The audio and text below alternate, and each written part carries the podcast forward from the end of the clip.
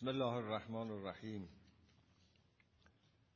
سلام عرض می‌کنم خدمت خانم ها و آیان حاضران گرامی. یک بار پیش از عید عید نوروز را تبریک گفتم. خدمتتون و سال جدید را مجددا تبریک عرض می‌کنم. انشاءالله سالی باشه بهتر از سال گذشته و همه راضی باشیم از این سال در آخر این سال. و مقدم بهار هم برای ما یک شادی بیافریند و مجال بهره برداری از بهار رو هم انشاءالله داشته باشیم. در دنباله مباحثی که داشتیم که وارد عالم معنا شده ایم و با درون خودمون در واقع سر و کار داریم و درون خودمون را تحلیل می‌کنیم. زندگی خودمون را تحلیل می‌کنیم. ببینیم از مطالعه و تحلیل زندگی خودمون به کجا می‌رسیم. از بیرون منصرفیم. به درون پرداخته ایم در واقع در این چند جلسه بحث.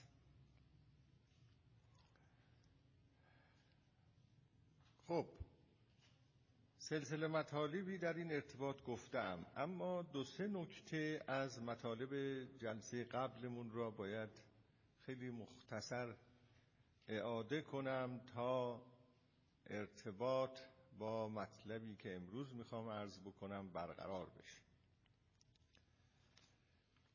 یک نکته که در جلسه گذشته به اون پرداخته شد این بود که گفتم اعمالی که ما انسانها با اراده و انتخاب اونها را انجام می‌دهیم حتما مسبوق به یک هدف و قرض است.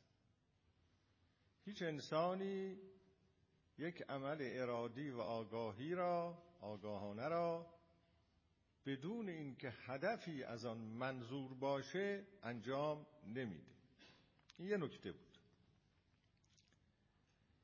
نکته دوم این بود که همیشه هدف در نظر ما انسان ها هدف اعمال در نظر ما انسان ها چیزی است که برای عمل کننده خوب به شمار می آید. و همین جهت هم هست که اون عمل در نظر عمل کننده عملی با معنا تلقی می شود. و در حقیقت عمل با معنا یعنی عملی که هدف خوب و مطلوبی را برای انسان تأمین می‌کنه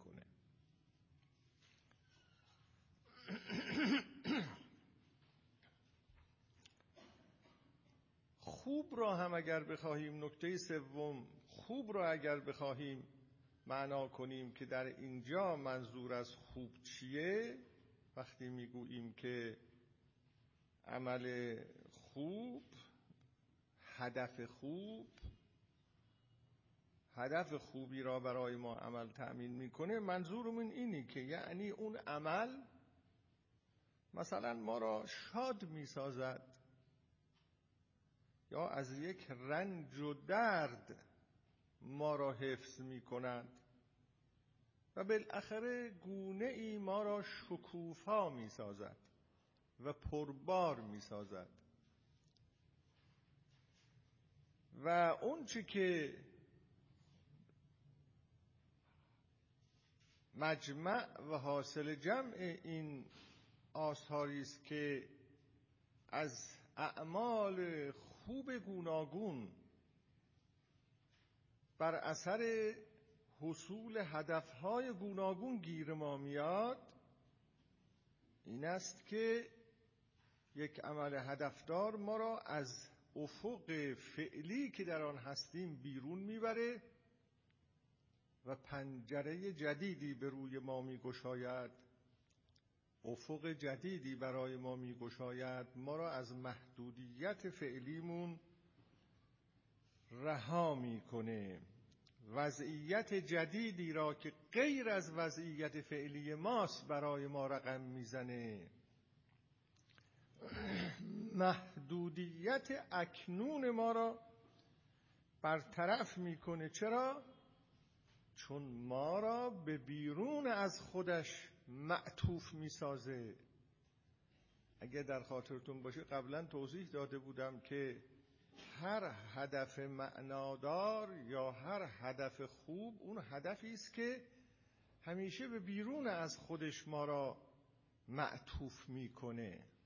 به تازگی ها به اون چه نداریم به اون چه باید برسیم و نرسیده ایم به آنچه از اون باید لذت ببریم و هنوز نبرده ایم. یعنی به آنچه که بیرون هنوز قرار داره از ما و خارج از دسترس ما اونو برای ما فراهم می‌کنه. و این است اون چیزی که عرض می‌کنم افق جدیدی را برای ما میگشاید. نکته چهارم این هست که قبلا توضیح مفصلش داده شده که تک تک اعمال معنادار ما در زندگی وقتی معنادار می شوند که در کل معنای زندگی کردن ما معنی پیدا می کنند. اگر کسی کل زندگی کردنش اون چه زندگی کردن مینامد برای خودش. زندگی من مینامد. نه زندگی در این لحظه یا دیروز یا در فلان مورد معین.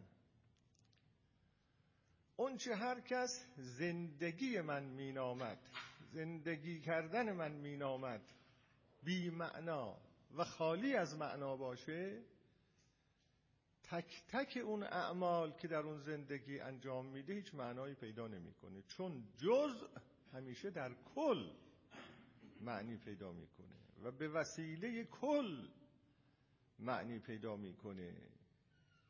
مسئله هم یا مثالی هم براتون زدم و اون این بود که گفتم یک سطر یک کتاب در یک صفحه کتاب معنا پیدا می‌کنه. صفحه کتاب در یک فصل کتاب معنا پیدا می‌کنه. فصل یک کتاب در مجموعه کتاب معنا پیدا می‌کنه و بالاخره سطر سطر هر کتابی از اون معنای کلی که در کل این کتاب هست معنای خودش رو می‌گیره و با اونا در ارتباط. زندگی هم همینطور اگه کسی زندگیش بیمعنا باشه اعمالش هم بیمعناست. همه اعمالش بیمعناست. اینا نکاتی بود که گفته شده بود ولی لازم بود اینها را دوباره یادآور بشوم از باب یادآوری تا به مطالب امروز بپردازم.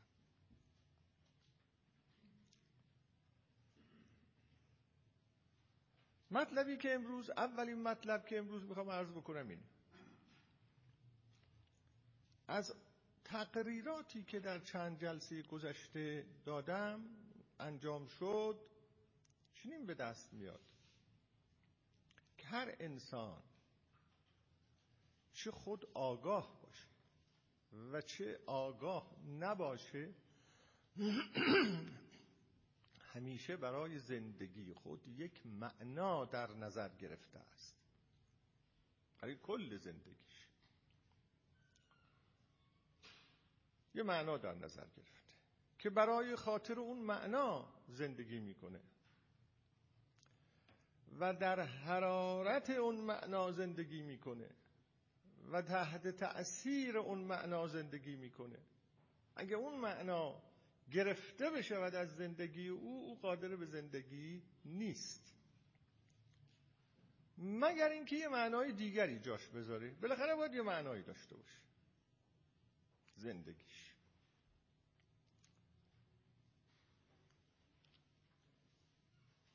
اون معنا که انسانها برای زندگیشون معنای نهایی تلقی می کنند و اگر بخواهیم به زبان ساده سخن بگوییم برای خاطر آن زندگی می کنند چون هر کسی برای خاطر معنایی زندگی می‌کنه اون معنا در نظر انسان ها مطلقه نه مشروط. فرق مطلق و مشروط چیه؟ فرق مطلق و مشروط این است که اگر چیزی برای انسان به صورت مشروط مطلوب باشه یه شرطی اونجا هست رفتن خونه فلان دوست برای من مطلوب مشروط به اینکه اون آقا یا اون خانم دیگری که اونجا هست و با من میانی خوبی نداره اونجا نباشه ما داریم از این دو چیزا خیلی در این خورده حسابایی که فراهم می‌کنیم برای خودمون. فلان درآمد برای من مطلوبه.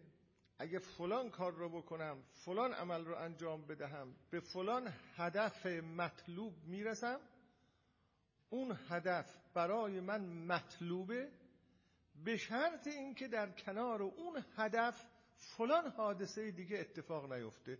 مثلا این است که من برای رسیدن به اون هدف ناچار نشوم. یه دروغ بگویم. پس اون هدف برای من مطلوبه اما مشروط. تک تک اعمالی که ما در زندگی انجام می دهیم اینا را برای هدفهای مطلوبی انجام می دهیم برای هدفهای ارزشداری انجام می دهیم ولی همه این تک تک اعمال در ردبندی های متفاوت و سلسله مراتب متفاوت مشروط هستند. مطلوبیت اونها مشروطه. ارزشمندی اونها مشروطه. فلان عمل مشروط است برای خاطر اینکه منو به فلان عمل دیگر یا به فلان هدف دیگر میرسانه. فلان هدف دوم هم برای من مطلوب است برای اینکه به فلان هدف سومی که بالاتره میرسونه. و ها کذا و ها کذا و ها کذا اما نهایتا کل این هدفهای مشروط باید به یک هدفی که دیگه مشروط نیست منتهی بشه. و به تعبیر دیگر این ارزش های محدود به ارزشی که دیگر مشروط نیست برسه منتهی بشه که ما از اون به ارزش مطلق نام می‌بریم. مطلق یعنی نامشروط یعنی خود به خود مطلوبه. مشروط به چیزی نیست. خود به خود ارزش داره. یه مثال عرض می‌کنم. عشق. عشق به هیچ چیز مشروط نیست. اگه عشق باشه. کسی نمی‌تواند بگوید که عشق برای من مطلوبه به شرط اینکه همراه با فلان چیز نباشه؟ مثلا همراه با دروغ نباشه. عشق اگر همراه با دروغ باشه اصلا عشق نیست. عشق ناب اونطور که در پدیدار شناسی تعریف می شود این یک مطلوب فی نفسه که به هیچ چیز دیگری مشروط نیست مطلوبیت آن. ایثار از خودگذشتگی از خودگذشتگی اگر من گرسنه باشم و کس دیگری هم گرسنه باشه من بیشتر می‌تونم گرسنگی را تحمل کنم ولی اون شخص دیگر اگر تا یک ساعت دیگر بهش غذا نرسه خواهد مرد و من در اینجا ایثار بکنم و غذامو در اختیار او بگذارم می‌شود گفت این به چیزی مشروطه مطلوبیت این عمل؟ چیزی مشروط نیست. شما فکر بکنید. ببینید این می‌تونه به چیزی مشروط باشه؟ راست گفتن. راست گفتن مطلوب است. فی حد نفسه مطلوب هست راست گفتن. البته در این مسئله توریه و اینها که آیا دروغ مسلحت آمیز چه هست چه نیست اونجا بحث های فلسفی عمیقی شده است و نهایتا اون بحث های فلسفی به اینجا می‌رسد که اگر کسی توریه می کند یعنی مثلا برای حفظ جان کسی دروغ می‌گوید اون دروغ دروغ واقعی نیست. چون در فلسفه بحث شده است که دروغ واقعی چیست و صدق واقعی چیست. دروغی که برای حفظ جان کسی انجام بگیره یک بیگناهی را دارن می‌کشن آمده خانه من مخفی شده دارن از من سوال می‌کنن که آه این فلان کس اومده خونه شما مخفی شده میگم نخیر جان او را نجات میدم. این دروغه؟ بحث های دقیق فلسفی می‌گوید این اصلا دروغ نیست. پس من وقتی می‌گویم دروغ واقعی نامطلوب بودنش و راست گفتن واقعی مطلوب بودنش فی حد نفسه به چیزی مشروط نیست معلوم بشه که چه دارم عرض می‌کنم. اینا چند تا مثال بود برای اینکه روشن بشه که اموری هستن ارزش هایی هستن که مطلوبیت اینها به چیزی مشروط نیست. ارزشمندی اینها به چیزی مشروط نیست. ارزش های دیگری هستند که اونا ارزش های به اصطلاح خادمن نسبت به اون ارزش های مخدوم یا نسبت به اون در ارزش های درجه اول که مطلقند. و مشروط نیستند یعنی این ارزش ها برای ما ارزشند به شرط اینکه ما را به اون ارزش های درجه اول مخدوم مطلق برسانند. پلن طریقن نردبانن. اونا با شرایط مختلف ممکنه تبدیل به غیر ارزش بشن در یه شرایطی ممکنه ارزش نباشن در یه شرایطی ارزش باشن و هاکذا. حالا وارد بحث فلسفه اخلاق البته اینجا نمی‌خوام بشم ولی در باب معنای زندگی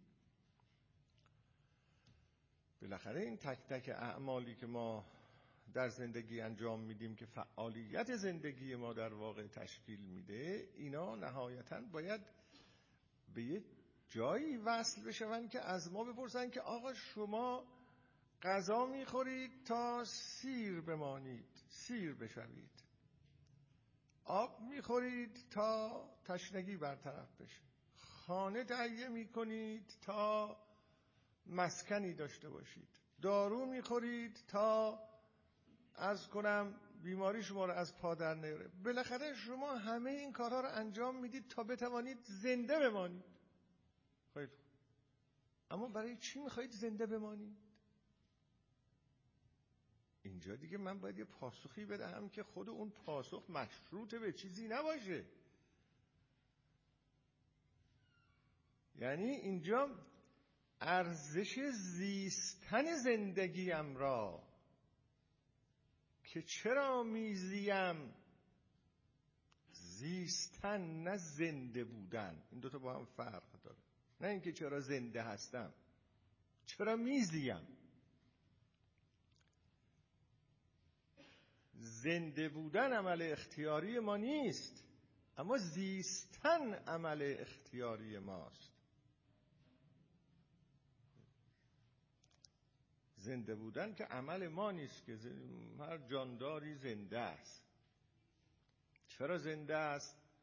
برای خاطر اینکه علل و عوامل مختلفی دست به دست هم داده او را کرده موجود زنده و داره به زندگی خودش هم ادامه میده. اما زیستن کار اختیاری ماست و گفتیم که هر عمل ارادی و هر عمل اختیاری که آگاهانه انجام می شود باید معطوف به یک هدفی باشه حالا این زیستن یک کار اختیاری است ما داریم انجام میدیم. که میزیم. و به همین جهت می توانیم این کار اختیاری رو نکنیم. جلوی زیستنمون رو بگیریم. کسی که خودشو می‌کشه جلو زیستن خودشو می‌گیره. این کار اختیاری زیستن را نمی‌خواد انجام بده. این زیستن باید یک معنایی داشته باشه که چرا میزیم این که من عرض می‌کنم این باید یک معنایی داشته باشه. نمی‌خواهم بگویم که یک اصل اخلاقی الزام می‌کنه که زیستن ما یک معنایی داشته باشه ها. اینو نمی‌خوام بگم. و نمی‌خواهم بگویم که فلسفه بحث های فلسفی ما را به اینجا میرساند که این زیستن ما باید یه معنایی داشته باشه. نه. این بحث من آنتروپولوژی که میگم انسان ها بر اساس معنایی که در زندگی مییابن میزین این انسان شناسیه این آنتروپولوژی فلسفی است یا روانشناسی است. انسان اینطوره. از یک واقعیت خبر می‌دهم. از یک هست و است خبر می‌دهم نه از یک باید. این اینطوریه و الا نمی‌تونه زندگی کنه.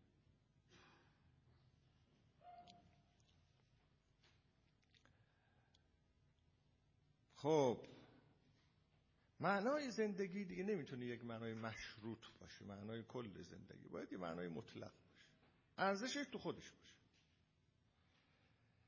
به طوری که دیگه انسان نپرسد که برای وقتی اون معنا رو در نظر می‌گیره دیگه بگه رسیدم به اون چیزی که می‌خواستم برای اون دارم میزیم. دیگه از من نپرس که برای چه میزی؟ برای چه میزی؟ برای چه زیست می‌کنی؟ دیگه جای سوال نیست. گفتم برای اون میزیم دیگه. تمام شد. وقتی به اون می‌رسد به اون معنا می‌رسد آرامش پیدا می‌کنه. دیگه تکلیفش رو با خودش روشن می‌کنه. چون فکر می‌کنه چرا اینجوریه؟ چون فکر می‌کنه که همه ارزش ها، هدف ها، کمال ها در اون معنا جمع شد. و بنابراین ارزش زیستن داره.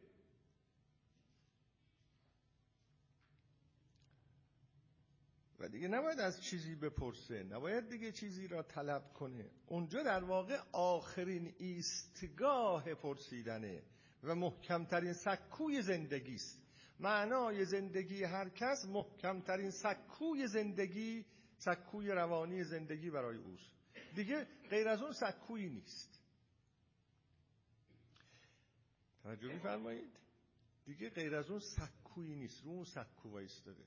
آخرین سکوست محکمترین سکوست و به همین جهت هم او از دستش گرفته بشه فرو میریزه.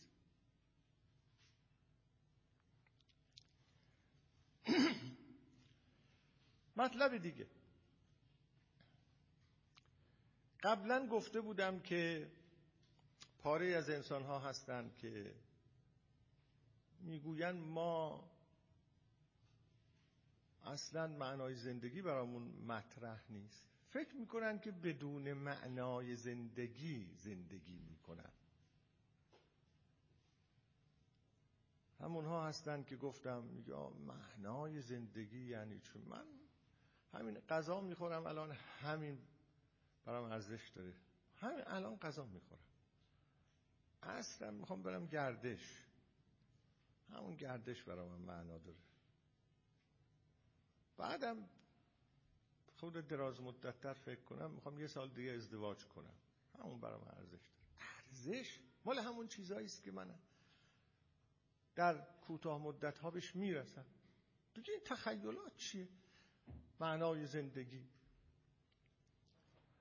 فکر می‌کنن که اونها معنایی برای زندگی خودشون قائل نیستن. مفروضشون نیست که اونها هم بدون اینکه توجه بکنن یه معنایی برای زندگی خودشون قائلن و با اون زندگی می‌کنن.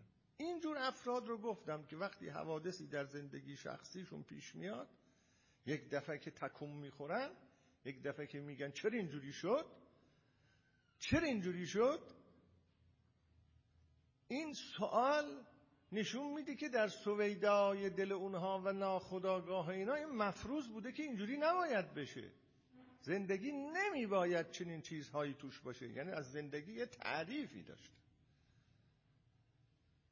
زندگی نمی بایست اینطور باشه که من پسر یا دختر جوان 20 سالم را مثلا از دست بدهم.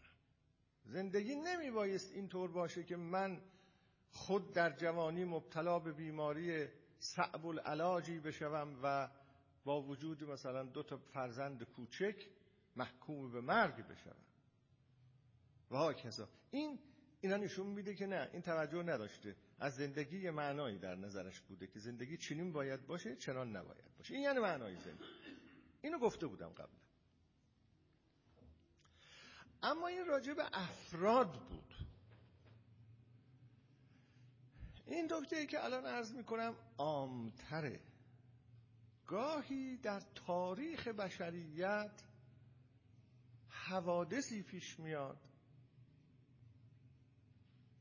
این حوادث برای انسانها این وسوسه را پیش میاره که نکنه کل هستی ما باد هواست. و هیچ معنایی نداره. و پوچ و بیهوده است. نه تنها زندگی من نه تنها زندگی شخص دیگری نه تنها زندگی فلان نسل. اصلا کل این تشکیلات این بساط اصلا هیچ معنایی در کار نیست. پوچی اندر پوچیه. گاهی حوادثی پیش میاد که چنین چنین برداشت های پیش میاد. آیا پاسخ اینها را چی باید گفت؟ اگر انسان همیشه با معنایی که برای زندگی خودش قائله زندگی می‌کنه این اوضاع احوال وقتی پیش میاد و هوا را فضا را به کلی تیره و تار می‌کنه آیا واقعا معنای زندگی را نمیستاند؟ آیا واقعا نشون نمیده که فرض معنای زندگی برای انسان ها یک خواب و خیاله و به قول خیام گفتند فسانه ای و در خواب شدند نیم بیت اولش چیه؟ آنان که آنان که محیط محیط بسیار آنان که محیط فضل و آداب شدند در جمع کمال شمع اصحاب شدند. بله ره زین شب تاریک ره زین شب تاریک نبردند به روز گفتند فسانه ای و در خواب شدند. کی آدم به این فکر را میفته موقع آدم به این فکرها میفته که مثلا یه سونامی میاد 300 هزار نفر آدم رو می‌کشه. زلزله میاد 200 هزار آدم رو می‌کشه. حوادثی که در تاریخ بشریت گویی این نظم و نظام و معنا و ارزش و درست و نادرست این چیزهایی که انسان در چارچوب اونها زندگی می‌کنه همه رو یه دفعه به هم میریزه. آب میبنده و همه اینا.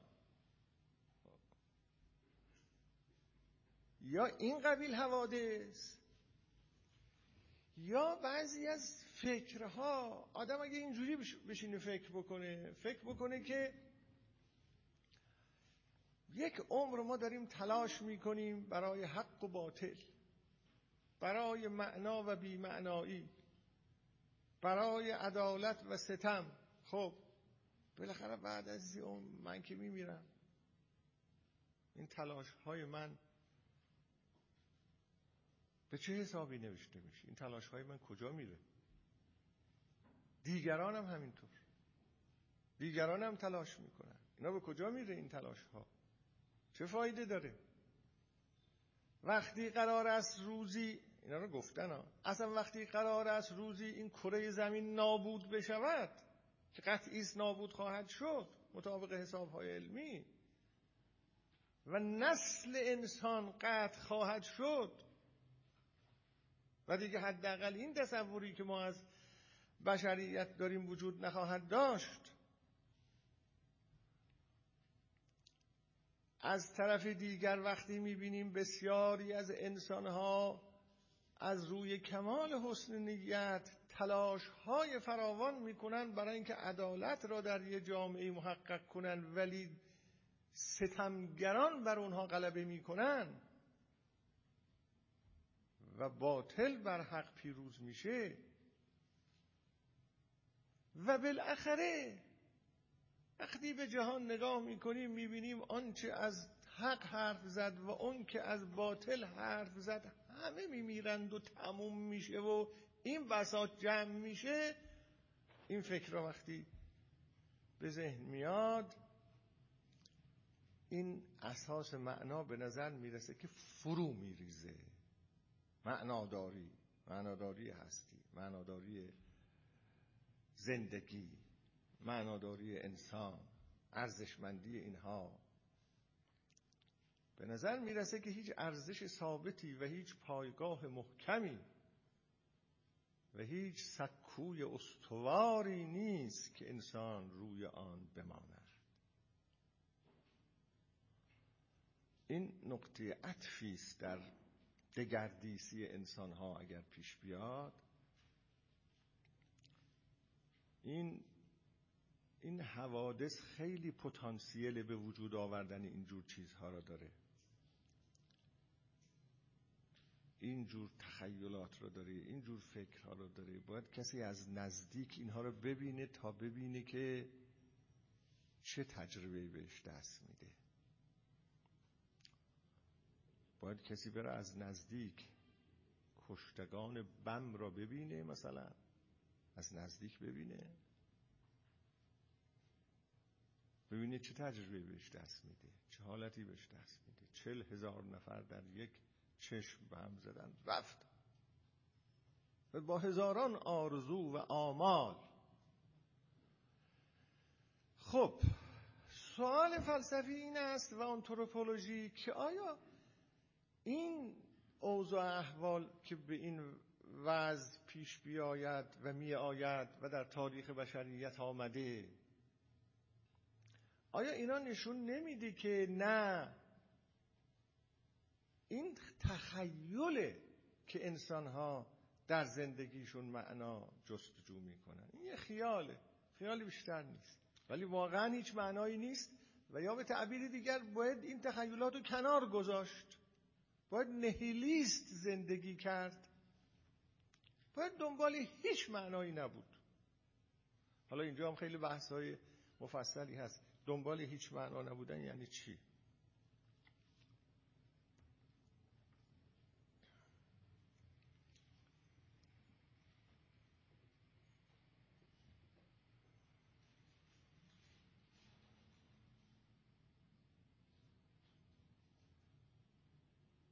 خب به قول حافظ. حالا یا آدم مثل خیام اونطوری میگه اون وقت میگه که فسانه گفتند و در خواب شدن. چه علم چه فلسفه چه حقیقت جویی حقیقت پیدا کردن. اینا چیه؟ فسانه گفتند و در خواب شدن همه. یا اونطوری میگه. یا اگر نخواد نمی‌خواهم به ساحت مقدس خیام جسارتی بکنم اون فلسفه اون فلسفه خیام بسیار بسیار در جای خود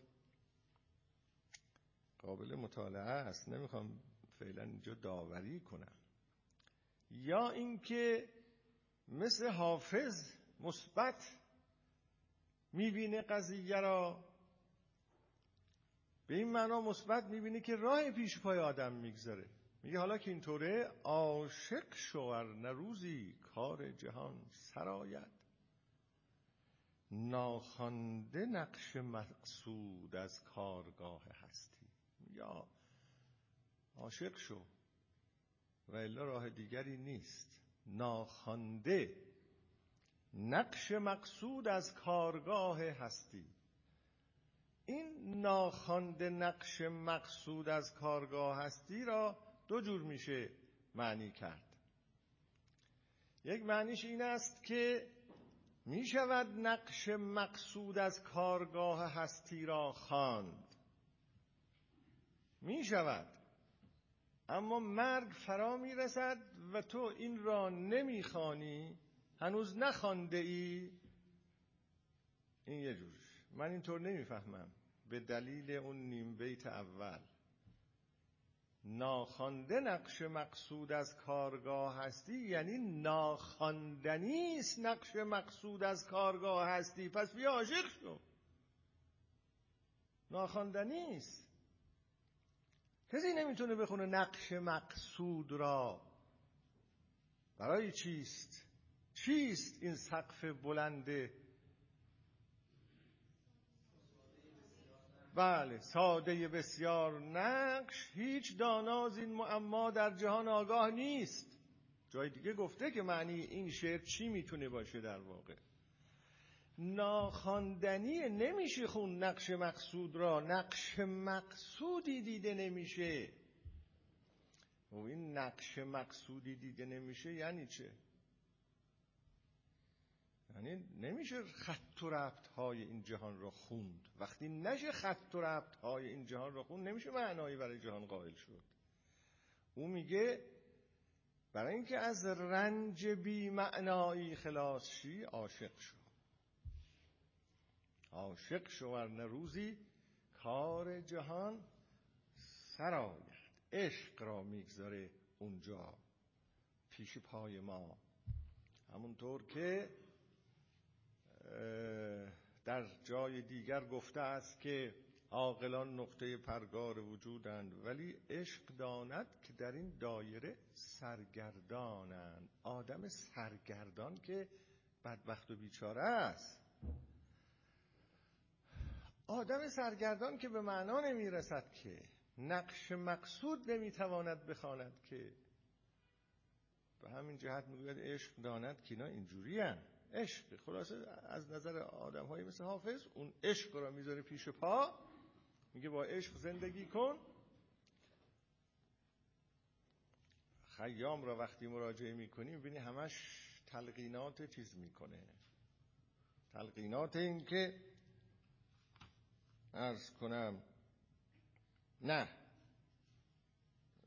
فسانه گفتند و رفتند و تمام شد. خب آیا اینا معناش این است این اوضاع احوال معناش این است که این دنبال معنی بودن انسان در زندگی تخیل بی جهت بی مبناست فایده نداره. اینجا فیلسوفان یک دقتی کردن و این دقت خیلی پرارزش و اون اینه چرا وقتی این حوادث دیده میشه انسان تکون می‌خوره؟ چرا عادی با این حوادث برخورد نمی‌کنه؟ چرا حاضر نیست راحت با این حوادث روبرو بشود؟ چرا کسی حاضر نیست برود اجساد کشته شدگان یک زلزله را ببیند؟ غرق شدگان یک سونامی را ببیند. چرا انسانها از نزدیک شدن به این صحنه های تکان دهنده دوری می کنند حتی چرا انسان حاضر نیست جسد دوستش را که یک ساعت قبل از دنیا رفته بتونه به راحتی از نزدیک ببینه؟ چرا اونجا دچار شک میشه؟ دچار تکون میشه؟ اینا می‌گویند که آیا این دوچار شک شدن دوچار تکون شدن دوچار این معنا شدن که پس ما نمی‌دانستیم که اصلا هیچ معنایی نیست؟ آیا اینها جز بر اثر این است که در ناخداگاه انسان فرض بر این است که این چنین نباید باشه؟ نکته مهم میسا که این چنین نباید باشه. و به تعبیر دیگر چون ما انسان ها این عقیده را داریم و این طور زندگی می کنیم اینجوری ها بر این مبنا زندگی می کنیم که جهان ما و زندگی ما معنادار و ارزشمند و هدفمنده این وضعیت ها را وقتی می‌بینیم دچار تکون میشیم دچار دهشت می‌شویم. به تعبیر دیگر در واقع ما انسان ها یک آگاهی و معرفتی داریم از معناداری و ارزشداری و خوب. از اینا یک آگاهی داریم یه معرفتی داریم. که وقتی اونها را در جایی نمییابیم می‌گوییم با بیمعنایی و بیارزشی و ناهدفمندی یعنی پوچی مواجه شده ایم. چون می‌دانیم که چگونه میبایست باشد می‌فهمیم که اون گونه که باید باشد نیست. و در واقع از درک معنای ارزش و هدف به درک معنای بی ارزشی و بی هدفی می رسیم. این نکته خیلی نکته مهمی است نمیپذیریم چون فکر می‌کنیم باید زندگی معنا داشته باشه. نمی‌تونیم هم بگیم که این در حد تخیله چون اگر تخیل بود تکونی به ما دست نمی‌داد. دچار مشکل نمی شدیم دچار دهشت نمی شدیم این که نمیپذیریم اینه حرف اینها اینه. این که نمیپذیریم معناش این است که انسان با ارزش زندگی می‌کنه. هر جا احساس کنه که ارزش داره از دست میره اونو نمیپذیره. و میپذیرفتیم. این یه نکته است. در تأیید این مسئله این نکته را میآورند که انسانها با معنیداری زندگی می‌کنند با ارزشداری زندگی می‌کنند. سکوی به اصطلاح تکیه اونها آخرین ایستگاه اونها اینه که ارزشی وجود داشته باشه. نمی‌دانم شایدم اگر این حوادث اونقدر تکرار بشه که این سکو خراب بشه اون وقت انسان دیگه با ارزش و اینا زندگی نکنه. اما تکونم نمی‌خوره اون وقت. عادی میشه.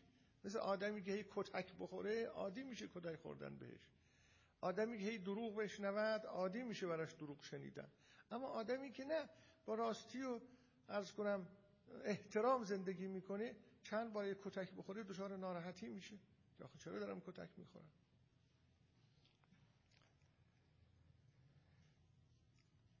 به تعبیر دیگر باز انسان نمی‌تواند هیچ حادثه ای را بی معنا و پوچ تلقی کند. در صورتی که یقین نداشته باشد که زندگی او نباید بی معنا و پوچ باشه. اینا همه از اینجا ناشی میشه که ما یقین داریم که زندگیمون نباید بی معنا باشه نباید پوچ باشه. یه نکته دیگه خیلی هم مهمه این نکته و اون اینه.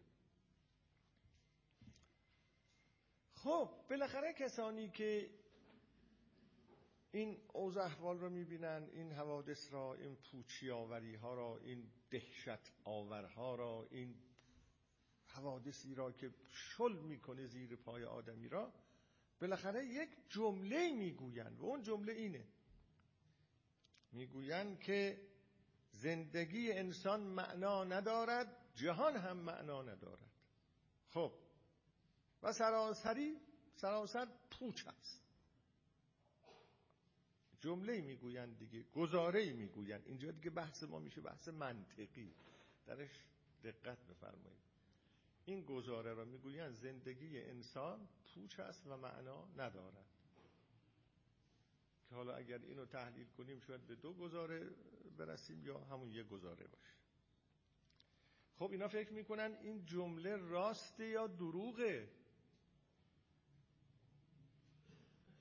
کسی که این دعوی را می‌کنه فکر می‌کنه این جمله راسته یا دروغه. چیه نظرتون؟ دروغه؟ پس اگر از اول فکر بکنه که این جمله دروغی که خودش خودشو نفی کرده که مدعای خودشو نفی کرده. میگه راسته. اگر کسی که می‌گوید زندگی انسان معنا ندارد و مطلبی را با این جمله افاده می کند اگر بگوید این جمله من دروغه می‌دونید معناش چی میشه؟ معناش این میشه که این که من می‌گویم زندگی انسان معنا ندارد دروغه.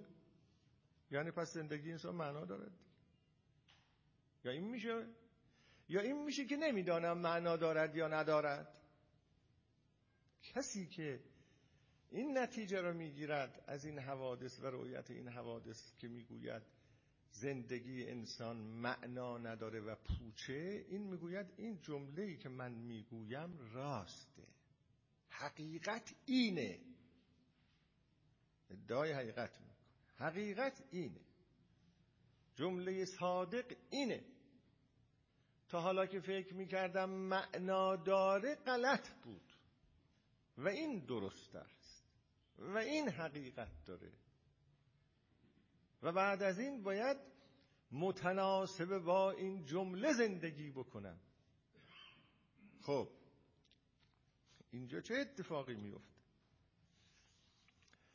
منطقیون می‌گویند این جمله از اون جمله هایی است که خودش معنای خودش را نفی می کند و در بطن خودش این جمله حاوی تناقضه.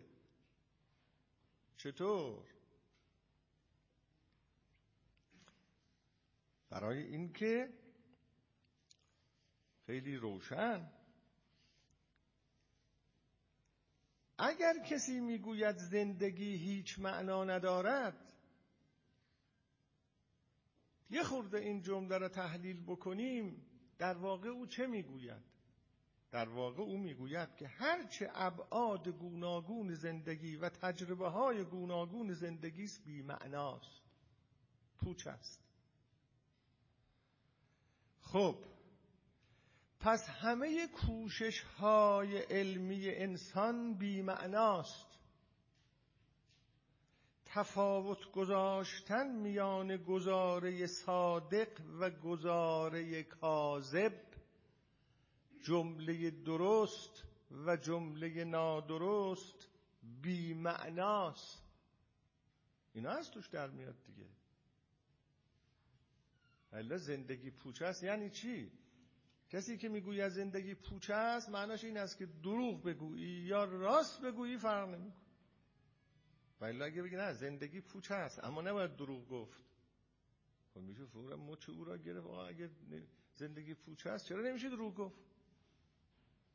غیر از اینه زندگی پوچ است اما ستم نباید کرد.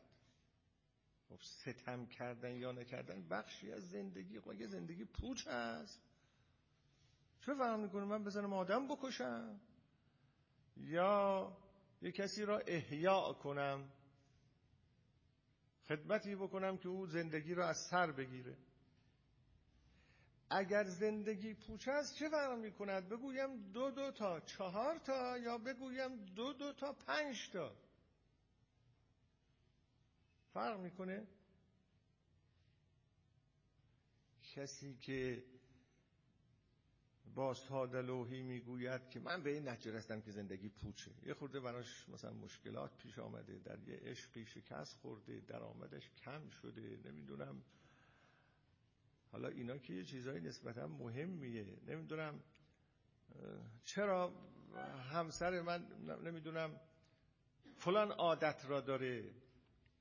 کسی چند پیش ما چیزا خوندیم که یک خانمی از شوهرش می‌خواد طلاق بگیره البته این در خارج بود. با اصرار زیاد دادگاه گفته چرا می‌خوای طلاق بگیره گفته این وقتی آب می‌خوره این حلقومش حرکت می‌کنه. از بیرون من بینم خوشم نمیاد.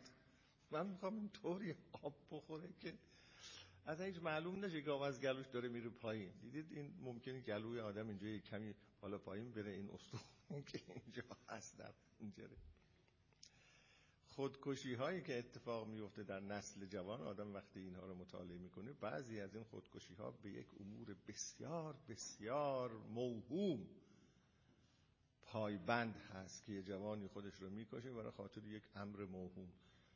در امتحان شکست خورده خودش رو می‌کشه. خب در امتحان شکست خورده که آدم نباید خودش رو بکشه که. منظورم اینه که از کجا منتقل شدم به این مطلب؟ که خب زندگی پوچه زندگی هیچ معنا نداره یعنی تک تک اعمال پوچه. حق باطل راست دروغ نه فرقی با هم ندارن. ظلم ستم فرقی با هم ندارن. جمله علمی صحیح با جمله علمی غلط فرق نداره. منطق اصلا بیهوده است. این جمله صادق است. این جمله کاذب است. یعنی بیهوده است اصلا اینا. خب اگه اینطور هست زندگی پوچه است یعنی همه اینها پوچه است. پس این جمله هم که بنده می‌گویم پوچه است. می‌گویم زندگی هیچ معنا نداره. پس این جمله نمی‌تونی دعوی راستی دربارش بکنی. دعوی صدق دربارش بکنی.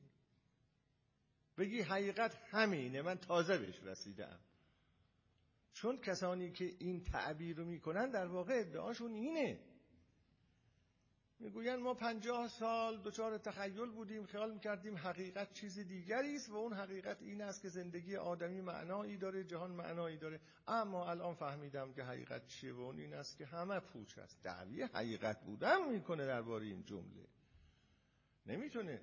این است جمله هایی که می‌گوین خودشون خودشون را نفی می‌کنن معنای خودشون خودشون را نفی می‌کنه و اینا در بطن خودشون حاوی یک تناقضن این. چون ما وقتی چیزی می‌گوییم باید بتونیم از اون دفاع بکنیم. این حرف ها که آیا زندگی معنا دارد یا زندگی معنا ندارد اینا حرف های مثلا سر میز قهوه خوری نیست که آدم تفننی بخواد این حرفا رو بزنه. اینا فلسفه است اینا سرنوشت سازه اینا فرهنگ سازه. اینا از جمله اون مسائلی است که از یه طرف خیام را پرورونده از یه طرف حافظ را پرورونده اینا از اون مسائلی است که عشق را به جای عقل گذاشته. کله گنده های انسانیت درگیر این مسائل بودن. این مسئله که آیا معنای جهان چیه معنای زندگی چیه زندگی معنا داره یا نداره بزرگان انسانیت درگیر این مسئله بودن در جاهای مختلف. بنابراین مسئله کوچیکی نیست. اگر کسی این دعوی را می‌کنه یک حقیقتی را داره دعوی می‌کنه که این حقیقت می‌تونه سرنوشت ساز باشه. کسی که کتاب های پاره از کتاب های صادق هدایت را بخونه مثلا. واقعا ممکنه زندگیش تغییر این کتاب بوفکور را مثلا. من خیلی وقت پیش خوندم. نمی‌دونم چل سال پیش چل پنج سال پیش. خیلی دلم می‌خواد یه بار دیگه بخونم. اما نمی‌تونستم این کتاب اون موقع تحمل کنم. یه بارم گفتم اینجا خدمت چنان چیز تلقیم می‌کنه در آدم. نمی‌خواهم علیه صادق هدایت به عنوان یک ادیب سخنی گفته باشم ها. سوء استفاده نشه از این عرض من. ولی واقعا اینطوری است. این کتاب یک کتابی است که چنان نهیلیزم را در انسان تزریق می‌کنه که جوان ها پاریشون با منم صحبت می‌کنن میگن نمی‌تونیم این کتاب رو بخونیم. نمی‌تونیم این کتاب رو بخونیم. خب این سرنوشت سازند این حرف ها یه جمله خیلی کوچیکه سهراب سپهری از اون طرف که تا شقایق هست زندگی باید کرد برای ادعی سرنوشت ساز شده الان. از طرف اثباتی قضیه. نه مسائل مهم نیست. بنابراین کسانی که این حرفا رو می‌زنن ادعای حقیقت می‌کنن. خب اگه کسی ادعای حقیقت می‌کنه باید در مقام دفاع بتواند براید این سوال برای اینها هست که این چه جور حقیقتی است که خودش خودش رو نفی می‌کنه. خب.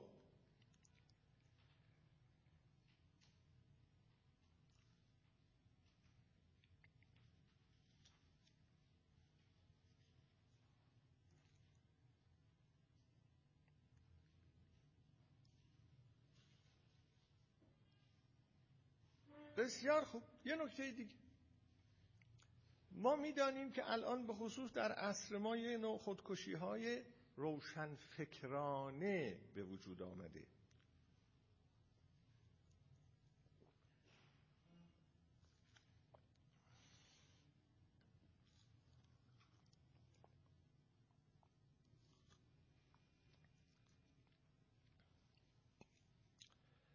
خودکشی های روشن فکرانه که روانشناس ها روش مطالعات مفصلی می‌کنن فرق می‌کنه با نوع من روانشناس نیستم البته کمی اطلاع دارم در این زمینه.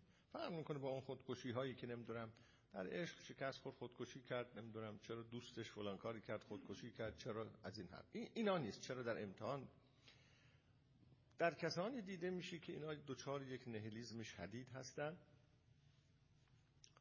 و آگاهانه به این نتیجه می‌رسند که این زندگی را باید پایان داد.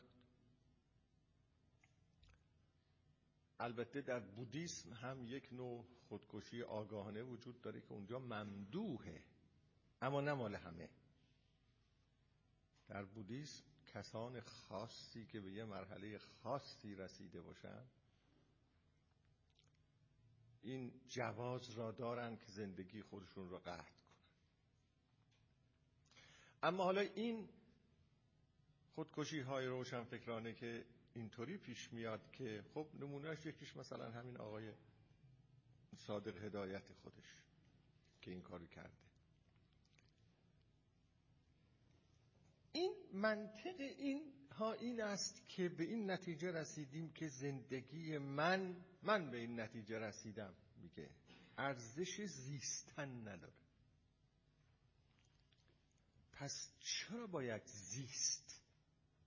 پس چرا باید زیست؟ لازم هم نیست خیلی آلام و مسائب به این اشخاص برسه ها. خیلی رنج ببرن. شاید خیلی هم لازم نباشه رنج ببرن. ببینید کاملا ممکنه کسی به این نتیجه برسه که من چرا باید بزیم اصلا؟ چرا؟ چرا؟ چرا بزیم؟ خب حالا که نمی‌تونه توجیه بکنه چرا بزیم میگه نمی‌خوام بزیم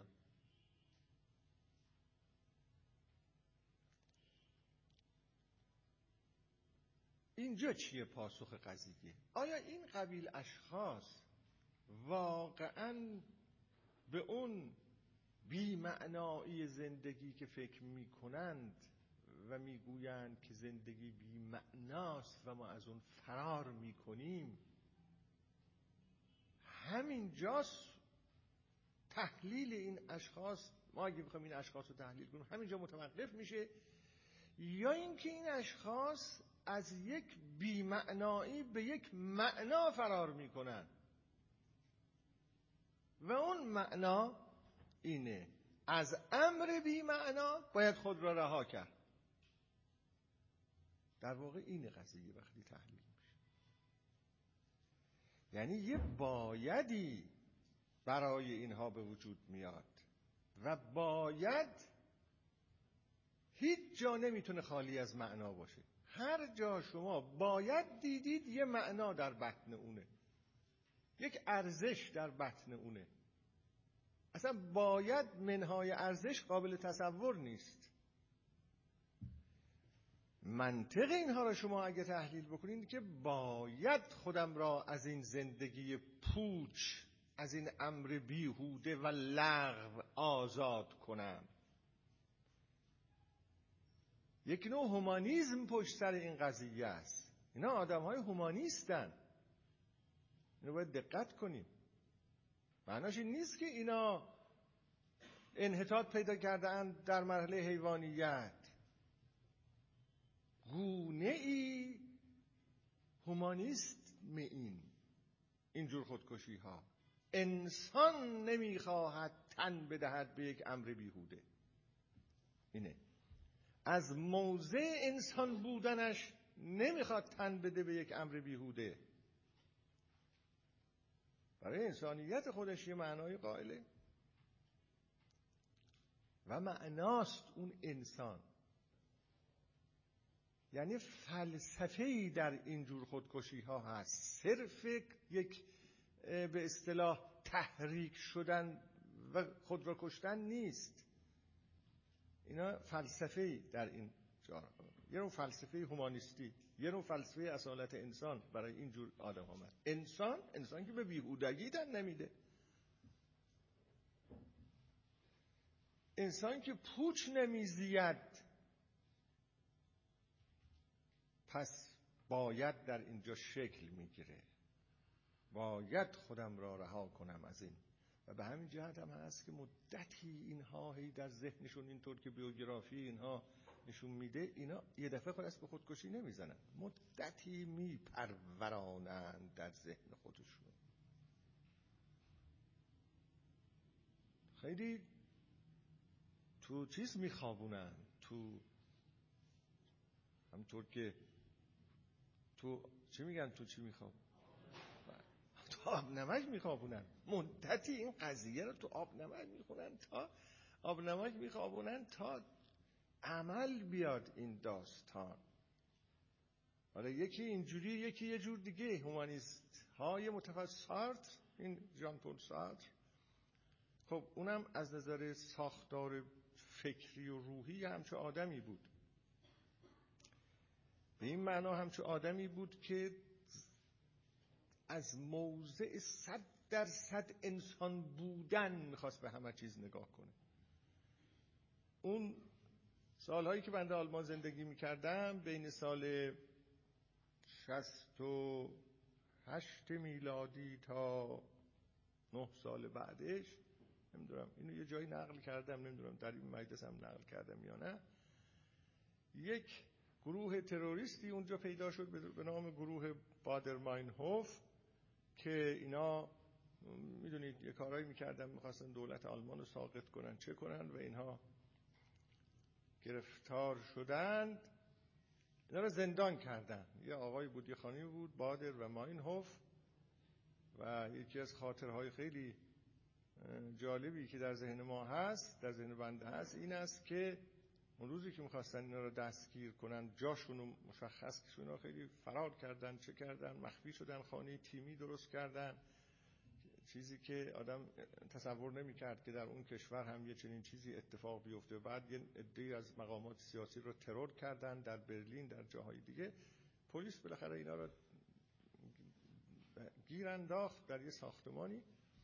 رفته بودن اینا رو دستگیر کنن. تمام تلویزیون های آلمان هم رفته بودن اونجا به خلق الله نشون می‌دادن کیفیت دستگیر شدن اینا رو. خیلی صحنه جالبی بود که اینا رو چجوری از تو ساختمان بیرون آوردند و بردند و غیره. بالاخره کردنشون زندان. منظورم اینه. سارت خیلی آدم انسان دوستی بود این ژان آمد از فرانسه به آلمان برای دیدن اینها در زندان. می‌خواست با اینا صحبت کنه ببینه اینا چرا اینقدر به خشونت گرویدند. منطقش این بود که هم خودش یاد بگیره برای بارور کردن فلسفه خودش که اینا چرا اینطور به خشونت گرویدن و هم با اونا صحبت کنه بلکه بتونه اونا را اصطلاح قدری تعدیلشون کنه. بعد اون روزهایی که ایشون اونجا بود برای همین کار آمده بود یکی از تلویزیون های یکی از تلویزیون های آلمان یه مصاحبه با او ترتیب داده بود. این تکه رو می‌خوام بهش استناد بکنم. خب یه سوال های فلسفی کرد. آخرش اون مجری پرسید آی سارتر الان چه می‌کنی و به چه فکر می‌کنی؟ گفت من الان خودم را برای مردن دارم آماده می‌کنم. برای خیلی جالب بود. تمرین مردن می‌کنم باید بتوانم بمیرم. خودم را آماده مردن می‌کنم. می‌دونید که این یکی از بنیانگذاران اگزیستانسیالیسم بسیار آدم قابل توجهی است از نظر خوندن آثارش. این شخص این را می‌خواستم بگم. به مردن هم از این زاویه نگاه می‌کنه که انسان چگونه باید بمیرد. این انسان چگونه باید بمیرد و من دارم خودم را آماده مردن می‌کنم تمرین مردن می‌کنم این اینو کوچیک نگیرید این این سخن را او به اینجا نرسید که امثال صادق هدایت مثلا رسیدن. خودکشی نکرد. و من نمی‌دونم در لحظه های آخر با اختیار مرد یا نمرد اونطور که خودش خودش رو داشت آماده می‌کرد که من می‌خواهم من دارم تمرین مردم می‌کنم آماده مردم می‌کنم خودش رو. یعنی می‌خواهم بمیرم. من می‌خوام بمیرم. نه اینکه مرگ سراغ من بیاد. من می‌خوام بمیرم. خیلی معنا داره. این آدم های اینجوری که خودکشی های روشن فکرانه می‌کنن اینا حداقل بخش قابل توجهی از اینها اونایی که یه تفکر فلسفی دارن این از موضع هومانیستیه. میگه انسان به عنوان انسان تن به پوچی نمی‌دهد. من می‌خوام زندگیمو خاتمه بدم. این انسان زیستن نیست. خب اگه اینطور است هم یه فلسفه اینجا هست که این فلسفه معنا داره هم یک باید اینجا هست که اون باید معنا داره. باید این کن معنا در اون بایده یعنی اینجور افراد هم از معنا توهی نشدن. هم در فلسفهشون یه معنا هست هم در بایدشون یک معنا هست. مثل اینکه انسان نمی‌تونه از معنی فرار کنه. حتی اگر خودشم بخواهد بمیرد باید یه معنی بده به اون مردنش و به اون خودکشیش. نتیجه که گرفته میشه این است که در این جور اقدام ها هم یک معنایی هست. نکته بعد. نکته بعد این است که در بیمعنایی هم معنا هست. اگر کسی بگوید اون تناقض منطقی که قبلا عرض کردم این اضافه برونه اگر کسی بگوید که آ جهان بیمعناست. زندگی من بیمعناست. خب این سخن خودش چطور؟ معنا دارد یا ندارد؟ حالا با صدق و کذبش کار نداریم. بالاخره یه معنایی داره دیگه. یعنی یه چیزی می‌خواد بگه. یه حقیقتی را می‌خواد بگه. پس کسی که دعوی بیمعنایی می‌کنه در این دعوی بیمعنایی باز خودش یه حقیقتی را بیان می‌کنه. اینا همه کاوش انواع گوناگون یا مسائل گوناگون مربوط به معناداری زندگی است تا ما یک کمی بدونیم که از معناداری زندگی وقتی حرف می‌زنیم چه می‌گوییم. حالا خب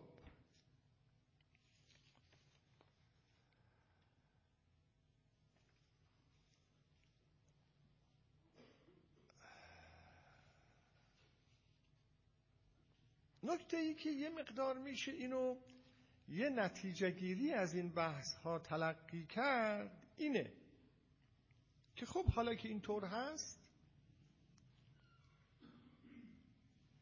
چند نوع معناداری در زندگی انسان ها هست؟ وقتی تاریخ بشریت را می‌بینیم انسان ها چجوری معنی میدن به زندگیشون؟ چند جور معنا هست؟ همه یه جور معنی میدن به زندگی. همه معنی زندگی را مفروض گرفتن که یه چیزه. نه. واقعیت این است. وقتی تاریخ بشر را مطالعه می‌کنیم می‌بینیم که آن ارزش مطلق و اون هدف مطلق که معنای زندگی انسان ها قرار می‌گیره و همه چیز در اون خلاصه میشه و همه برای خاطر اون زندگی می‌کنن در انسان های مختلف متفاوت. برای ادعی مثلا معنای زندگیشون در پیشرفت علمیه. بپرسی که آه چرا زندگی می‌کنی؟ معنای زندگی تو چیه؟ نهایتا نهایتا. کل من. یا من می‌خوام به پیشرفت علمی بشر خدمت کنم. این سخن یعنی چه؟ یعنی زندگی میارزد بزیستن برای خاطر پیشرفت علمی انسان ها درسته غذا می‌خوره مسکن تهیه می‌کنه چه می‌کنه چه می‌کنه. یه سلسله اعمال انجام میده که تک تک همه اونو هدف داره. اما یه کلشو بپرسی که آه تو برای چی زنده ای تو برای چی این همه تلاش می‌کنی؟ میگه من معتقد هستم که ملت ما باید پیشرفت علمی داشته باشه. همه این کارها رو می‌کنم برای خاطر پیشرفت علمی ازش بپرسی آقا در واقع اینه. میگه زندگی من معناش برای من زندگی معنا داره تا موقعی که به پیشرفت علمی مثلا ملتم کشورم کمک می‌کنه. یا پیشرفت علمی شخصی خودش. میگه برای من زندگی ارزش داره و معنا داره. به این معنا که هر روز می‌خوام عالمتر بشم. دانشمندتر بشم. هر روز می‌خوام یه چیز تازه‌ای بفهمم. اینه. خیلی واقعا معنای زندگیشو در این میابه. برای عدهای نفس لذت بردن از زندگی. آه برای چی زندگی می‌کنی؟ برای این زندگی می‌کنم که لحظه به لحظه از زندگی لذت ببرم. یکی از دوستان من آشنایان من این بود. آشنایان من چند سال پیش سن بالایی پیدا کرده بود. آدم خیلی اهل ذوق و خیلی ترتمیز و اینا هم بود. آخرش همینا رو می‌گفت گفت ببین فلانی من به این نتیجه رسیدم که باید از لحظه لحظه زندگیم لذت ببرم. ببینم چه جوری از لحظه لحظه زندگیم لذت دیگه زندگی معناش برای من این. برای ادعی وقتی ازشون سوال بکنید یا در زندگیشون مطالعه کنید اینی که می‌گوید که جهان مثلا این فلسفه برای شما بیان می‌کنه میگه جهان در حال تکامل و زندگی من یعنی تبعیت از تکامل جهان.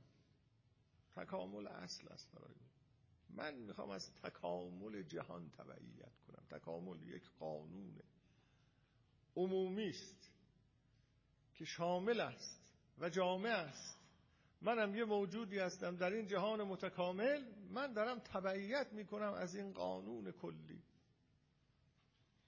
شاید این رو هم اگه خیلی تحلیل بکنید منظورش این است که من نمی‌خوام در مقابل اون حرکتی که در این جهان وجود داره بیستم. من می‌خوام از اون حرکت تبعیت کنم. شاید بتوان گفت به سازی خود و به سازی دیگران. من می‌خوام هم خودم رو به کمال برسونم هم دیگران رو به کمال برسونم. این معنای زندگی منه. روزی اگه دیگه نتونم این کارها رو بکنم معنای زندگی از دست میره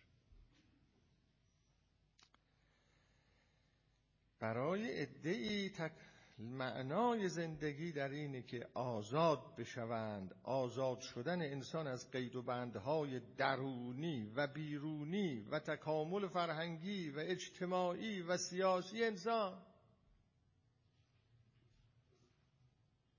میگه معنای زندگی من آزادیه. آزادی. آزادی معنای زندگی منه. رها شدن از قید و بندهای درونی رها شدن از قیدبندهای بیرونی و دائما شکوفا شدن احساس کردن این که مثل یک رودخانه ای دارم روان میشم و هیچ چیز دیگه جلو منو نگرفته و هی لحظه لحظه شکوفا میشم. این معنای زندگی من. آزاد شدن اگه این نباشه زندگی من معنا نداره. چرا می‌خوری؟ چرا میخوابی؟ چرا مسکن؟ همه اینا در خدمت اینه. چون همه اینایی که اینها رو دارن بیان می‌کنن هزار و یک جور کار می‌کنن در زندگی.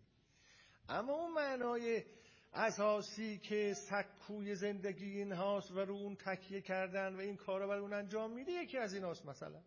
مثلا. بعضی ها خیلی شخصی تر معنای زندگیشون معنای زندگیشون عبارت است از یک قدرت شخصی. می‌خواد شخص اول باشه خلاص واجب الاطاعه باشه فرمانش را ببرن.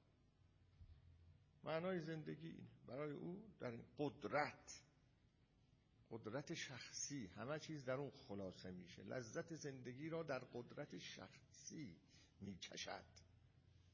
در جاه و جلال میچشد. معنای زندگی یعنی جاه و جلال داری. به قول غزالی گفت آخر ما یخرج من قلوب صدیقین حب الجاه. آخرین چیزی که از دلهای صدیقین اونهایی که در مراحل بالای تکاملن خارج میشه عشق به جاه و جلاله با جاه و جلال زندگی کردن. جاه و جلال زندگی کردن خیلی لذت داره ها با جاه و جلال زندگی کردن. بعد یکی از دوستان ما می‌گفت که نخیر آخر ما لا یخرج عن قلوب صدیقین حب الجاه. آخرین چیزی که از قلوب صدیقین هم بیرون نمیره محبت جاه و جلاله. جاه و جلال یه چیز دیگه است. خب برای اینه. حالا برای عده از انسانها اون معنای مطلق زندگی و اون ارزش مطلق زندگی یعنی آن معنا که همه ارزش ها و کمالات و هدف ها و قرض ها در او جمعه. و ارزشهایش را و معناهایش را از اون حقیقت می‌گیره آن حقیقتی است که در زبان ادیان از آن به خدا تعبیر میشه. وارد شدیم حالا در بزنگاه در واقع. برای عدهای هم معنای زندگی خداست. خدا به عنوان معنای زندگی. این فعلا تو پارانتز اینو گذاشتیم بعد دوباره در این بحث خواهیم کرد. دوباره در این بحث خواهیم کرد. نمی‌خوام فعلا اینو بازش کنم. فقط چون داشتم میشمردم که چه چیزهایی ممکنه باشه برای یه عده هم قضیه اینه. اما این یعنی چه؟ یه مقدار دیگه باید مطلب بگم تا به اینجا برسیم.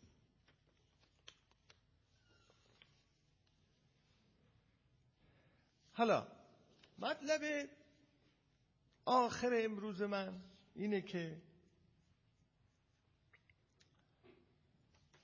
شایدم قبل از آخر امروز من.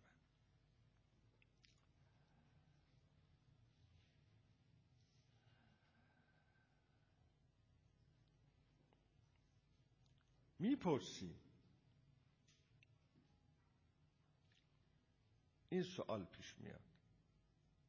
از این معناهای مطلق و ارزشهای مطلق که در میان انسانها در طول تاریخ بشریت بوده و انسانها برای اون زندگی می‌کنن و به خاطر اون زندگی می‌کنن به این سوال درست دقت کن کدام یکی از اینها می‌تواند معنای واقعی زندگی انسانی باشه؟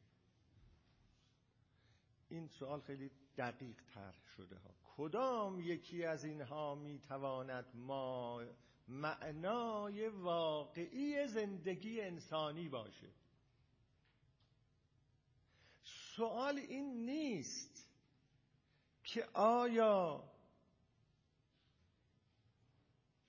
انسانها فقط با مسئله خدا زندگیشون پیدا معنی پیدا می‌کنه یا نه؟ اصلا سوال این نیست.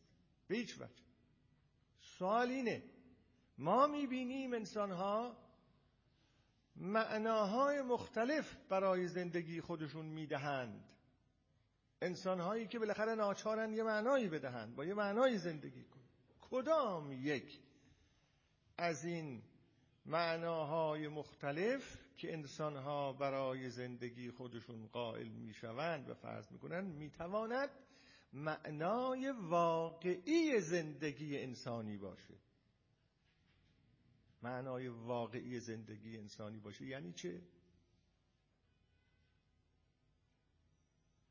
نه در ادعا در مقام تجزیه و تحلیل فلسفی انسان شناسانه بتواند از عهده پاسخها براید به خوبی براید و بتوان نشان داد که آری این می‌تونه واقعا معنای زندگی باشه. اینه سوال. و الا اون چی که در ذهن انسان ها هست در خارج هست و انسان ها دنبال این می‌دوند خیلی متعدده. اما کدوم یکی از اینها واقعی است؟ معنای واقعی است. می‌دونید این سوال مثل چه میمانه؟ این سوال مثل این میمانه که شما وارد یک مغازه بشوید انواع اقسام جواهرهای درخشان در اونجا ببینید. نمی‌دانید کدوم یکی از این جواهرها جواهر واقعی است و کدوم یکی نیست. یه سوال در اینجا مطرحه. اینا همه در میدرخشن. اما الماس واقعی کدوم تو اینا؟ طلای 18 ایار کدوم واقعا تو اینا؟ پس اینجا چون به نقطه عطف می‌رسیم خیلی باید ببینیم دقیقا سوالی که مطرحه چیه. نه دعوی این است که جز خدا هیچ کس نمی‌تونه برای خودش معنی زندگی پیدا کنه. اصلا دعوی این نیست. چون طرف میگه من بی خدا هستم اما با پیشرفت علمی به زندگی خودم معنا دادم. اصلا سوال این نیست. طرح قضیه این نیست. طرح قضیه به کلی چیز دیگه است. سوال ما در اینجا به کلی چیز دیگه است. کدوم یکی از اینها معنای واقعی زندگی است؟ فکر کنید که این سوال چه جور سوالیه؟ کدوم یکی از اینها معنای واقعی زندگی است؟ قبل از آن که به این پاسخ این سوال برسم چند نکته رو باید عرض بکنم. و اون اینه که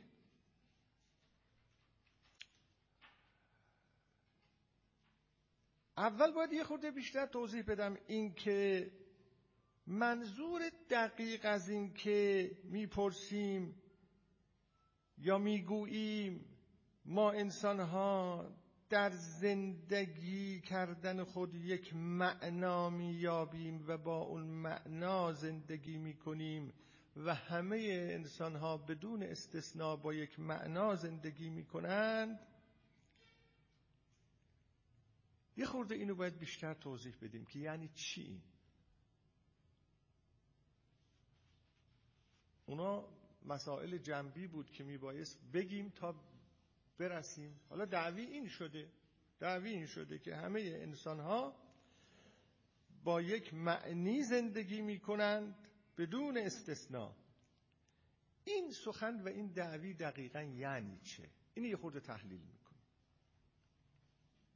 می‌دونید معنای این سخن چیه؟ معنای این سخن این است زندگی این رو هم عرض بکنم به جای زندگی بذارید زندگی کردن. هر وقت ما اینجا میگیم زندگی یعنی زندگی کردن. که توجه داشته باشیم که این زندگی کردن زیستن است نه یک امر ایستا. یک امر پویاست. زندگی زندگی وقتی گفته میشه یعنی مثل اینکه یه جایی یه چیزی هست ما بهش میگیم زندگی. اما زندگی کردن وقتی میگیم نمی‌دونم شاید این تعبیر زندگانی این را میرسونه نه؟ زندگانی به معنای زندگی کردنه. زندگانی من ها؟ زندگانی. حالا هرچی بگیم زندگی کردن. زیستن بله اون بهتر از همه است. بله. خب. ببینید. یعنی چه؟ زیستن ما معطوف به یک معناست. چون تمام اون چی گفتیم اینه که زیستن ما معطوف به یک معناست. معنا داره نه اینکه یعنی یک کمودی زیستن ما در داخل اون یه چیزی گذاشتن به نام معنا. میریم کلیدی پیدا می‌کنیم میریم با اون کلید این کمود رو باز می‌کنیم می‌بینیم به معنای زندگی اونجاست. این نیست. قبلا اگه یادتون باشه گفتیم در جلسات قبل معنا اون چیزی است که به بیرون از ما را به بیرون از ما هدایت می‌کنه. معنا در جای مخفی نیست. معنا جلو چشم قرار می‌گیره. این که می‌گوییم زیستن معطوف به یک معناست و یک معنا را نشان میده معنا داره یعنی یک معنا را نشون میده این زیستن. معنای این سخن اینه که زندگی کردن یا زیستن چشم ما را به افقی در بیرون از خود زندگی کردن باز می‌کنه.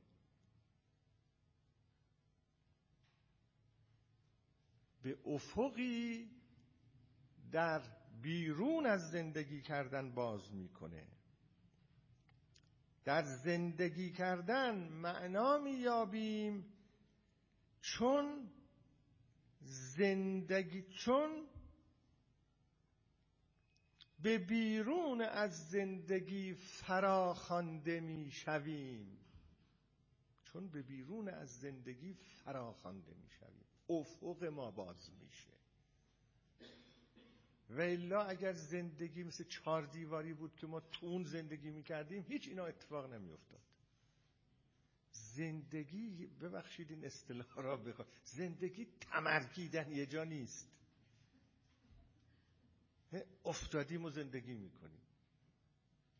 برو زندگی تو بکن. این نیست زندگی. زندگی در زندگی خود معنا میابیم چون به بیرون از زندگی خود فرا خوانده می‌شویم. زندگی فراتر از خود زندگی را برای ما تصویر می کند پنجره ها را باز می کند یعنی زندگی کردن افق درونی ما را می گشاید به بیرون